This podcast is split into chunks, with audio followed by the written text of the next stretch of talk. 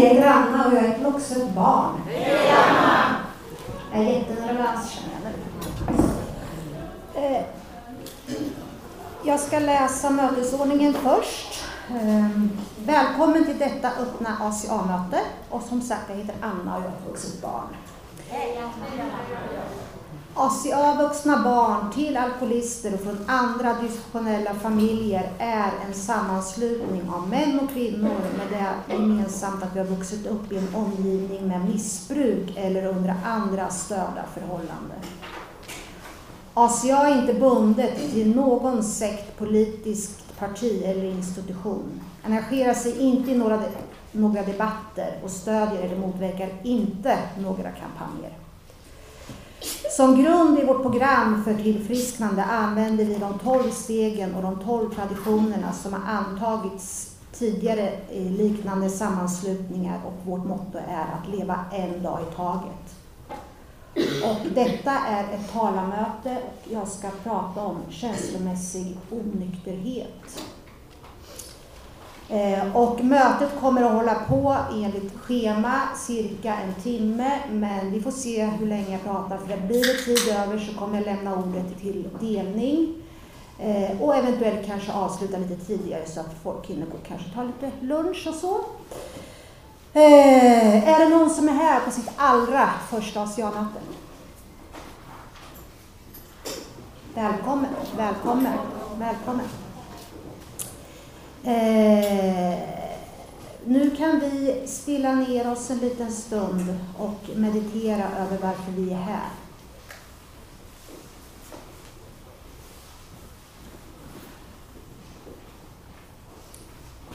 På ACA-möten diskuterar vi inte utan accepterar utan kommentarer vad andra säger eftersom det är deras sanning. Vi arbetar för att ta ansvar för våra egna känslor, tankar och handlande istället för att ge råd till andra. Här säger vi jag.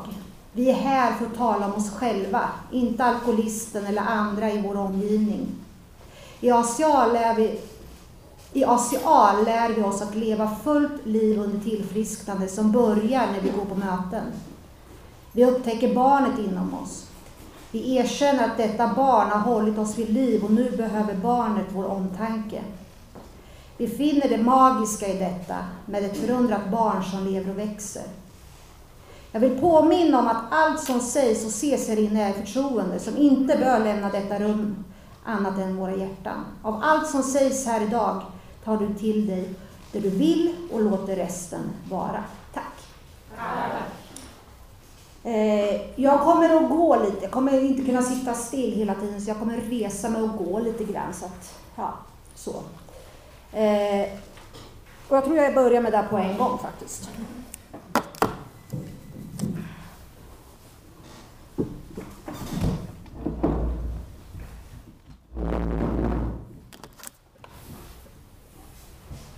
Eh, lite kort bara, jag kom in i ACA-programmet för cirka fyra år sedan. Eh, jag har ju förstått länge att jag har haft eller har en vuxen barnproblematik. Eh, jag har utvecklat ett annat beroende också så jag har varit med i en annan gemenskap i många, många år. Eh, och eh, efter jag hade gjort eh, alla de stegen i det arbetet och eh, hade skrapat ihop några år där så kände jag att mitt liv fungerar fortfarande inte som jag ville. Hade fortfarande otroligt mycket rädslor fast jag hade gjort, gått igenom harmlista, rädslolista, ja allt det här. Eh, hade en enorm oro i min kropp. Jag var rädd för människor. Eh, jag kände mig inte bekväm i mig själv, försökte oftast att vara någon annan i olika situationer. Eh, hade massor med olika masker, överlevnadsstrategier för mig. Och så har det sett ut för mig ända sedan jag var barn. Jag fick gå in i mina masker och mina överlevnadsstrategier för att klara av min, min, min vardag i mitt liv när jag var liten. Eh, jag har vuxit upp med eh, föräldrar till två alkoholister. Och jag brukar poängtera det att de är dolda alkoholister. I mitt hem så var alkoholen en stor hemlighet. Med fasad, prestation och prestige. Min far är nykter idag sedan 30 år tillbaka, men har lyft med en väldigt stark, dominant far. Min mor likaså. Man skulle alltid prestera för att duga. Och som ensam barn så fick jag bära otroligt mycket hemligheter för att jag skulle kunna vara i mitt. Så att ända sedan jag har varit liten så har jag alltid känt ett, ett extremt stort utanförskap och känt mig annorlunda. Som har medgjort att jag blev den här till slut rebellen. Eh, och som resulterade i att jag har haft väldigt mycket självskadebeteende och destruktivitet i mig. Och bland annat mitt missbruk. Det var min flykt. Jag träffade en kvinna på ett, i den andra gemenskapen för cirka 18 år sedan. Då satt hon och pratade om lilla Kerstin. Och jag tänkte så här, men vad är det för fel på den där kärringen? Vadå lilla Kerstin? Det där satte sig fast hos mig. Och det där gick jag och bar med mig. Tills då för fyra år sedan, när jag kapitulerade. Då tog jag kontakt med den kvinnan. Och eh, frågade om hon ville bli min sponsor. Och hon tackade ja. Jag var jätterädd att komma på mitt första möte. Eh, för i den andra gemenskapen kände jag mig väldigt trygg och där hade jag skapat mig en liten, vad ska man säga, identitet under alla dessa år. Där satt det kvinnor och män som jag ja, vart helt, tänkte, men gud, det här, vad, vadå? Varför sitter de här? Alltså, det var helt, helt, alltså, för mig var det helt, jag förstod inte. För det var starka kvinnor och män. Ah. Ja. Men jag började gå och jag hamnade i en steggrupp väldigt fort. Min sponsor sa att du ska in i fort som attans in i programmet. Och in i en steggrupp. Eh. Och jag var som sagt jätterädd.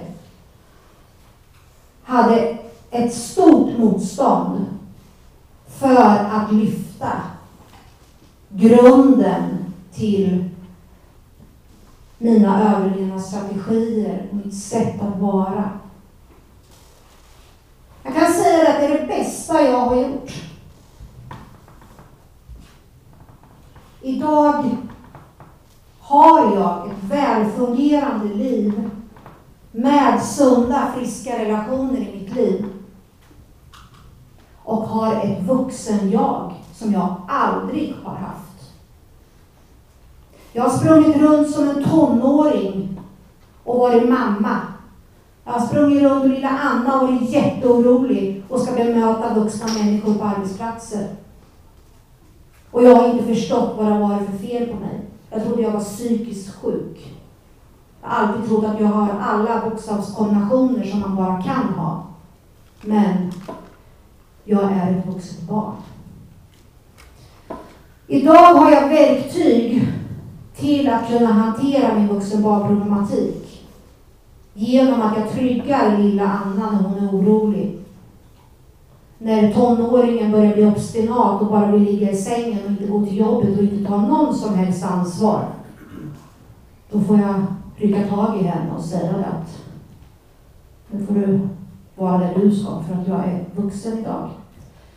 Men min resa genom Ocean har varit tuff. Med mycket tårar, mycket sorg, mycket harm. Och eh, eftersom jag ska prata om att den här känslomässiga onykterheten Och den har kommit periodvis under de här åren. Så kallade återfall. Mina återfall har jag haft några stycken i ACA. Och de har alltid börjat med att jag har känt så här, vad alltså, ska jag sitta där på det ACA för och lyssna och vad ska jag gå dit för? Och, eh, nej, jag behöver inte det här. Och,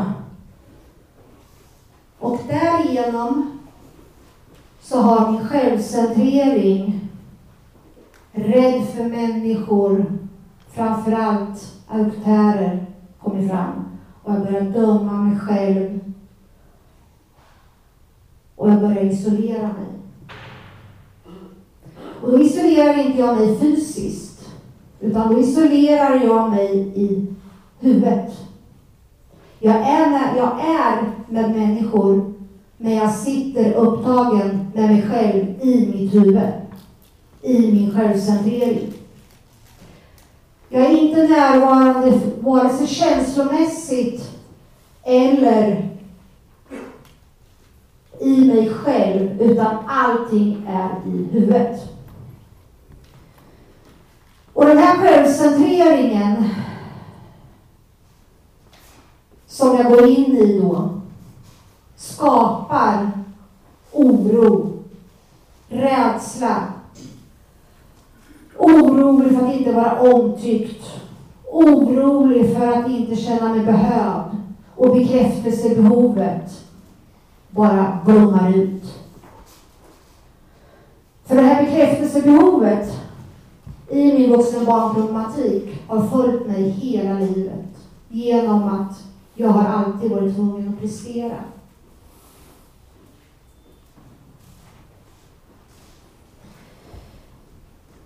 Man pratar om att man stannar i olika relationer så länge det bara går. Så har det alltid varit för mig. Och när jag går in i mina återfall, alltså när jag blir känslomässigt onykter, så träder alla de beteendena in igen. Mina relationer till andra människor har alltid varit destruktiva. Jag har ju alltid haft ett stort behov av att vara till lags och känna mig behövd. Så att jag har alltid varit med människor av min egen sort. Alltså beroende, vuxna barn. För att jag som sagt har inte haft ett vuxen jag. Idag, när jag är känslomässigt nykter, så tar jag hand om mig själv. Då behöver inte jag vara omtyckt av hela världen. Jag behöver inte prestera hela tiden.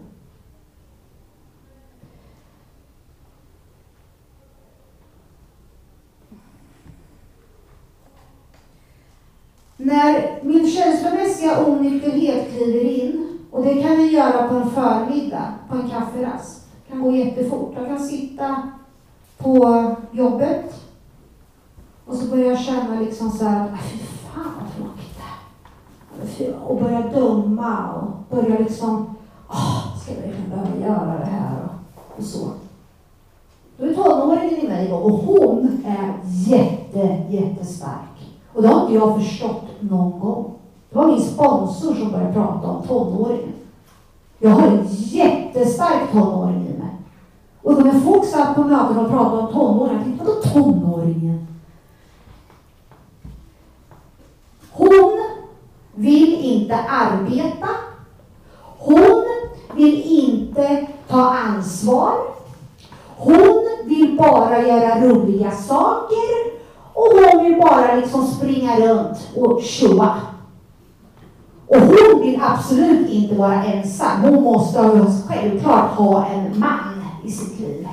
Alltså så är det. Eh, och den här tonåringen i mig, det är hon som har varit starkast. Och det är hon som jag hela tiden får hålla bukt om.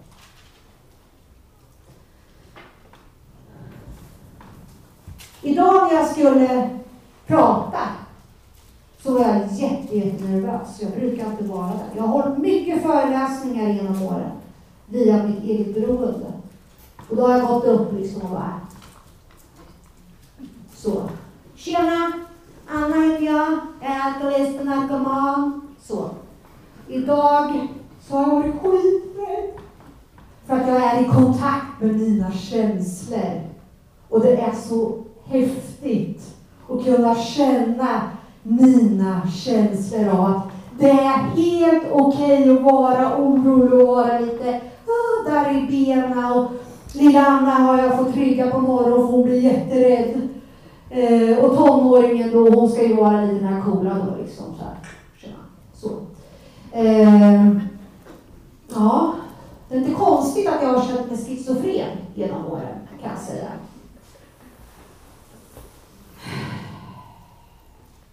Jag har som sagt varit på det här träningslägret i fyra år. Min sponsor sa till mig så här, nu Anna, nu är du på träningsläger. Och jag är där fortfarande. Eh, hon sa till mig första sommaren när jag var med i ACA, så sa hon till mig så här att nu ska inte du ta semester från ACA och ditt vuxen jag. Nej, vadå ta sina? Va? Va? Vadå?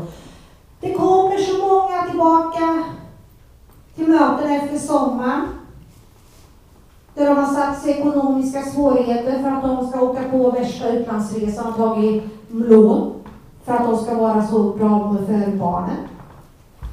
Kanske har gått in och börjat vänsterprassla med någon i relation för att tonåringen är där och hon vill inte ta ansvar. Ja, eh, den här självcentreringen och det har mycket konflikter. Skapar drama. Första sommaren i Asia, när jag kom tillbaka, så kände jag lite efter, eller jag kände efteråt att ja, jag skulle nog ha lyssnat lite bättre på min sponsor där och tagit till det. Men eftersom jag har då som sagt den här starka tonåringen i mig, hon vill ju inte lyssna på andra, framförallt inte vuxna personer, eh, så satt jag där sen med den här känslomässiga onykterheten. Inte att jag var helt jätteskuldsatt och hade vänsterprasslar, men känslomässigt så var jag onykter. För att jag hade klivit in i alla mina beteenden och alla mina överlevnadsstrategier som resulterade i sen att jag satt och mådde fruktansvärt dåligt. Och idag för mig så är det jätteviktigt att hålla mitt vuxen-jag ajour så att inte jag tillåter att lilla Anna går till arbetet Hon ska sitta där bland alla vuxna människor och dricka kaffe. Att jag tar på mig mina vuxenskor när jag går ut. Det sa min sponsor, du ställer skorna tvärtom på kvällen. Sen när du går på morgonen så sätter de rätt och så, så går du upp i ditt vuxen-jag. Eh, och ibland har jag fått gått med lilla Anna och hållit henne i handen när jag gått till jobbet för att trygga henne för hon var orolig. Inte skjutit bort henne. Men sen när jag gått in på min arbetsplats, då har hon fått vara kvar. Så att jag känner en extremt stor tacksamhet i ACA som har gjort att jag har verktyg idag och kunna hantera mitt liv. Inte behöva sitta och vara rädd hela tiden. Vad andra ska tycka, vad andra ska känna. Alltså, jag sa till min sponsor, jag känner mig så jävla trött jag förstår inte, jag måste ha D-vitaminbrist, B. Alltså jag måste, jag är så trött. Jo men det är inte så jävla konstigt sånt. För du sitter ju hela tiden och fokuserar på vad andra tycker eller tänker. Det går ju hela ditt liv ute på arbetsplatsen. Kontroll. När jag går in i min, okäns, när jag går in i min onykterhet känslomässigt så kliver kontrollen på, på direkt. När jag börjar att kontrollera antingen mina döttrar som är vuxna idag, min dåvarande relation, eh, ja det kan vara precis var som helst. När jag börjar och ska ha kontroll över situationer där jag vet egentligen att jag inte kan ha den då är jag känslomässigt onykter. För eftersom jag går in i kontrollen så automatiskt går jag upp mitt eget huvud och blir självcentrerad. Jag brukar säga då har jag hela jordaxeln uppstoppat i arslet. Ursäkta ordspråket, men så är det. Och hur, och hur friskt är det? Hur attraktivt är det?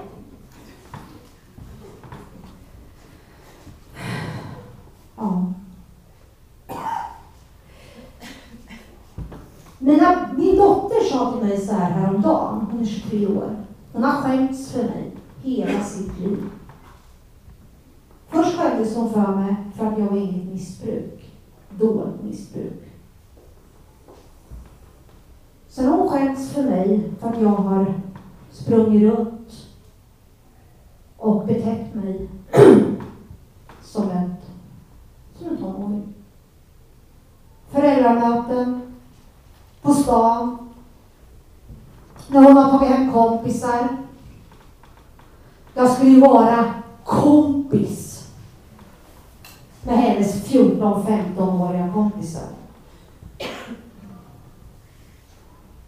Idag så säger hon så här till mig. Mamma, du är normal idag. När hon sa det till mig, det är den finaste bekräftelsen jag har fått någonsin. Att jag, min äldsta dotter, ser att jag är normal idag. Idag går hon och jag iväg och tränar tillsammans. Det skulle aldrig i världshistorien ha hänt innan jag kom med i Asien. Min andra dotter har jag haft ett gigantiskt kontrollbehov över. Hon säger så här, men mamma, du ringer ju, du ringer ju jättelite nu. Ja. För att hon är ju vuxen. Och jag ska ju vara i mitt liv, där jag kan vara. Och låta andra människor vara i sina liv och ta hand om sitt utan att jag ska vara där och peta och gegga. Och det gör jag också när jag kliver in i min känslomässiga onykterhet. Då ska jag vara och gegga och peta i allas angelägenheter och gärna tala om. Gör så här, gör så här, gör så här. Nej, du vill inte göra så. Nej, men skit i då. Så. Uh.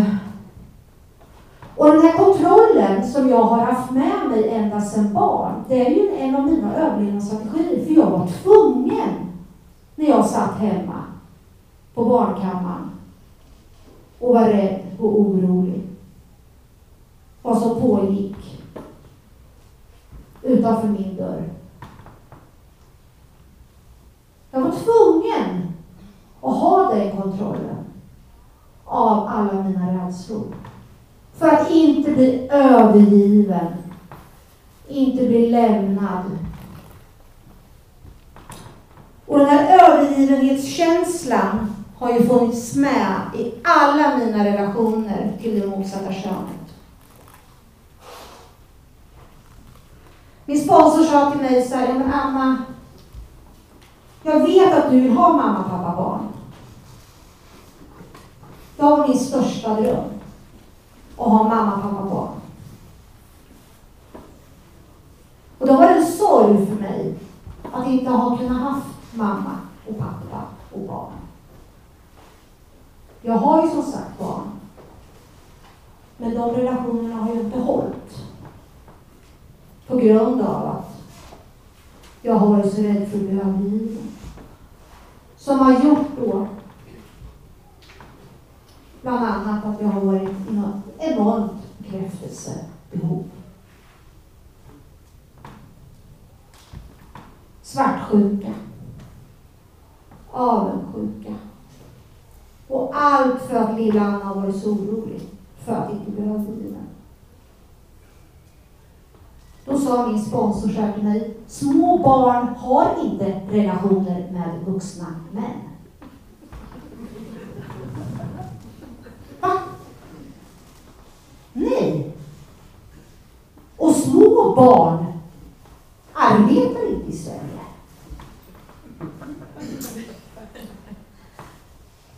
Ja. Och ibland kan jag känna så här, framförallt när jag sitter i min känslomässiga onykterhet, att fy fan vad fan gick in i det programmet för? För det var så jävla skönt att vara omedveten och springa runt. Jag var så trött på det här att vara vuxen. Jag fick en uppgift av min sponsor en gång, eller en gång, en gång, jag har fått mycket uppgifter av henne under mitt träningsläger. Du ska vara med de vuxna personerna på ditt arbete. Va? Jaha. Och där ska du sitta och vara tyst och bara lyssna. Utan att du ska ta över samtalen. Eller att clownen kliver in. För jag har alltid upplevt vuxna människor som otroligt tråkiga. Allvarsamma. Men jag fick den uppgiften när jag gjorde det. De var ju jätteroliga och jättetrevliga, de kvinnorna. Men de är vuxna. Jag har fått uppgift när jag var i min, min känslomässiga onykterhet att nu ska du inte gå runt på stan och titta på 22-åringar, hur de är klädda och beter sig, utan du ska titta på kvinnor i din egen ålder, alltså 46. För jag har sprungit runt och tittat på de som är 22 23 när jag är min känslomässiga onykterhet och ska vara som dem. Det är inte konstigt att min dotter har känt skam.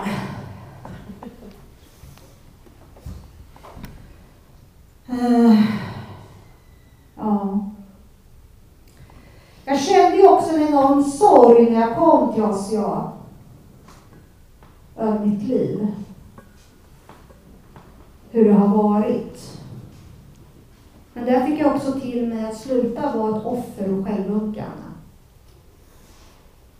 Jag har hela tiden, hela mitt liv skyllt på min barndom. För att jag hade det så jobbigt. Därför att morsan gjorde så. Eller det var farsan som gjorde så. För att slippa ta ansvar över mitt liv. Jag kan känna en stor sorg emellanåt och framförallt då även när jag går in som sagt då, som jag ska hålla mig till det här att jag ska prata om känslomässig onykterhet. Så kan inte jag komma över mig då. När jag inte har gått på möten. När jag inte har pratat med min sponsor. När jag är i någon annans liv och geggar runt.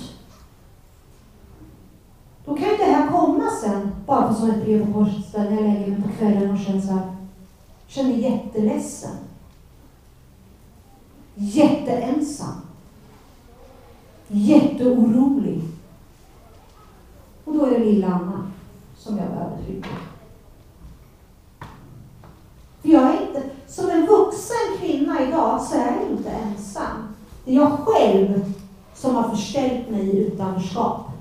För att jag har känt mig annorlunda. För att jag inte haft verktygen att kunna vara bland vuxna människor. Jag var jätterädd för auktärer. Livrädd för min chef på jobbet. Jätterädd.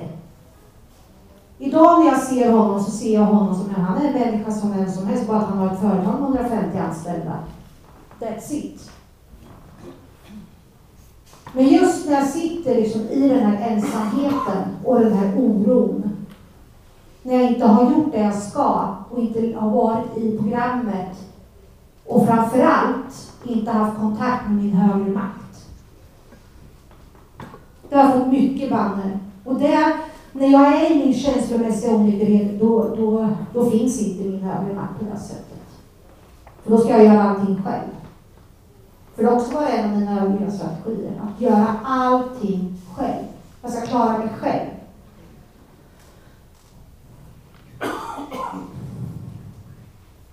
När jag har kontakt med min högre makt, då blir, det mer, då blir jag lugn inombords. För jag vet att han, jag säger han, hjälper mig. Och ACA-gruppen är ju också min högre makt med alla dessa fantastiska människor. Och framförallt, jag har en ny sponsor idag, men min gamla sponsor känner jag en enorm tacksamhet till. Jag blir väldigt berörd när jag tänker tillbaka hur det ser, har sett ut. Så det här med känslomässig onykterhet. Det står så här. Återfaller jag i den nya stegarbetsguiden om vi hoppar över detta steg eller steg 5 riskerar vi att återfalla till medberoende och självskadebeteende. Återfall i ACA innebär alltid att vi återskapar rädslan, självhatet, övergivenheten från vår barndom. Och precis där kan jag skriva under. För så blir det för mig. Det var lättare i det andra programmet, för där är det liksom jag ska inte blanda in det eftersom jag är på ACA, så att det inte blir några konstigheter. Jag ska hålla mig till det här programmet. Men där kunde jag liksom på ett annat sätt, för det var så fys sa så, jag gör så här så. Uh, här i ACA har jag liksom haft svårare att uppmärksamma mina återfall på grund av att de har kommit så snabbt. För det har varit så invant beteende mina överlevnadsstrategier. Tjopp tjopp har det bara sagt.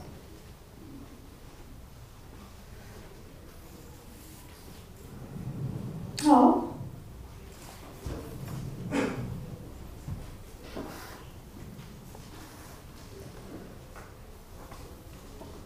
Så att eh, för att summera det hela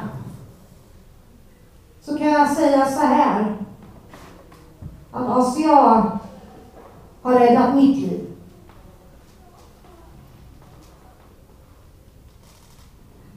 Genom att jag har fått ett vuxen jag. Genom stegarbetet, genom möten, genom min sponsor. Och att jag idag kan föra budskapet vidare till andra med kärlek. Min sponsor sa att det spelar ingen roll, kommer alltid älska dig Anna vad du än gör. Jag har suttit och känt skam. Jag har betett mig som ett jävla rövhål. Alltså, och suttit och slagit på mig själv och bara känt, fy fan alltså, jag är inte värd att leva. Då har min sponsor sagt så här till mig. Jag älskar dig ändå. Och det är det som är så fantastiskt med det här programmet. Att vi är i kärlek. Att vi inte dömer ut varandra och sitter och så. Att jag har fått en kärlek till mig själv som jag inte trodde att jag skulle kunna uppfylla. Med det självhatet och självföraktet som jag har känt i stort sett hela mitt liv. Ja, så så var det det. Det var det. Nu fick jag en sån här så att jag, kan få sån Tourettes-varning, så då vill jag göra liksom typ så här, där Så, och nu gör jag det, för jag kan bjuda på mig själv idag, för jag är vuxen. Men nu är klockan fem över halv ett. Och jag känner att jag är klar, för jag är jättesvettig nu. Och jag tackar otroligt mycket att ni ville komma och lyssna på mig. Tack!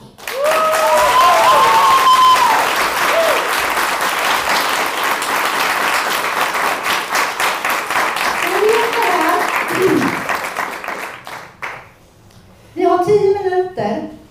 För tio i går vi på ett avslut. Så är det någon som känner att den vill upp och ta sig en liten ton så varsågod så lämnar jag över så mikrofonen. Tack.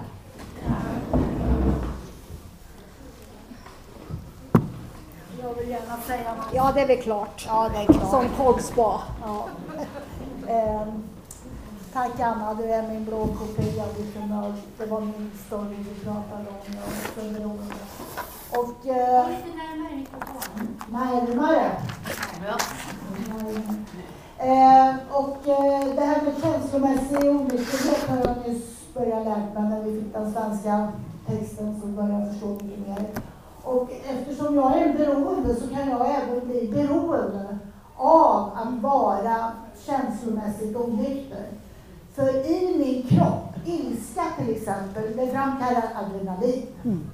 Eh, oro framkallar något annat enzym eh, och så vidare och så vidare. Va? Och de här enzymerna och grejerna som är i min kropp, de kan jag bli beroende av. Så när det blev för lugnt i min, min kropp, då var jag tvungen att fråga, lever jag? Och jag kom på mig själv hur jag, jag har också en rebell som är en krigare, jag har en tonåring som har skyddat det här inre barnet. Jag brukar tacka henne för det. Hon ska entledigas från sitt uppdrag. Jag behöver hålla reda på den här krigaren i mig som är en tonåring när jag är vuxen. Och nu tappar jag tråden också. Man, eh, det är den här liksom... Dopamin Georg. Ah! Du var inne på de enzymerna. Enzymerna, ja visst. Jag är beroende, ja precis. Enzymerna och beroende. Och det här gör att den här krigaren, va, när det blir för lugnt, då sökte jag upp miljöer där jag kunde få igång det här. Så jag fick känna mig, ja, komma, skapa drama helt enkelt. Va? För att det blev, någonting saknades i min kropp. Och nu har jag börjat förstå att det är liksom ett beroende som vilket beroende som helst de här enzymerna, de här kroppsliga reaktionerna på ett utagerande. Jag kan framkalla det genom tankar och handlingar. Jag hade ett perfekt vattenhår där jag hämtade mina inre droger. Och det var ett ställe en förening så här. Och då sa min sponsor till mig, gå inte dit då. Då smög jag dit. För där kunde jag handla upp min sinnesro. Det tog en kvart. Så var jag där jag brukar vara. Jag var ett offer, ingen förstod mig. Jag var ledsen, jag var utanför och jag var krigaren. Alla var idioter. Alltså det tog en kvart. Och eh, sen så uppträder oss med humor, kärlek och respekt. Och eh, när jag hamnar i det här eh, steg ett och när jag får hålla på för länge, det blir ältande, jag blir... Eh, ja, till slut så är jag ju ett offer igen. Och då har jag fått ett väldigt bra verktyg av en gammal programvän. Då kan man sjunga. Så har han lärt mig en sång. Åh, vad det är synd om mig. Åh, vad det är synd om mig. Och så sjunger jag så tills jag tröttnar och gör något åt det.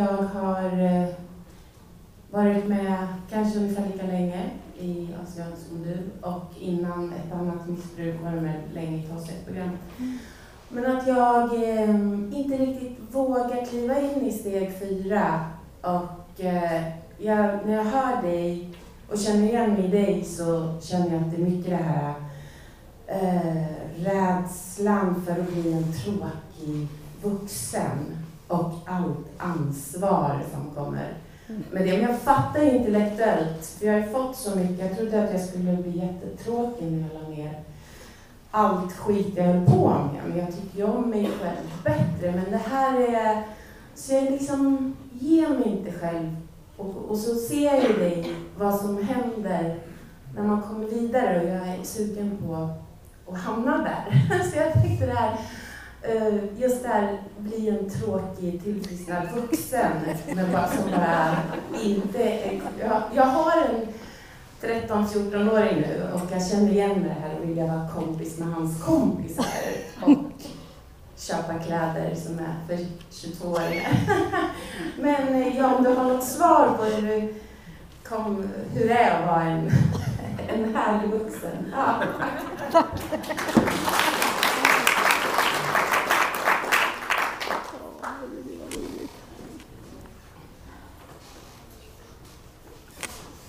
Ja, det är någon minut kvar.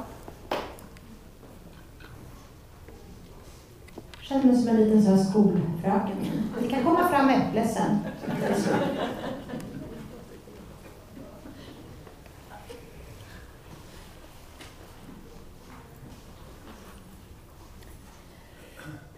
Då gör jag så här.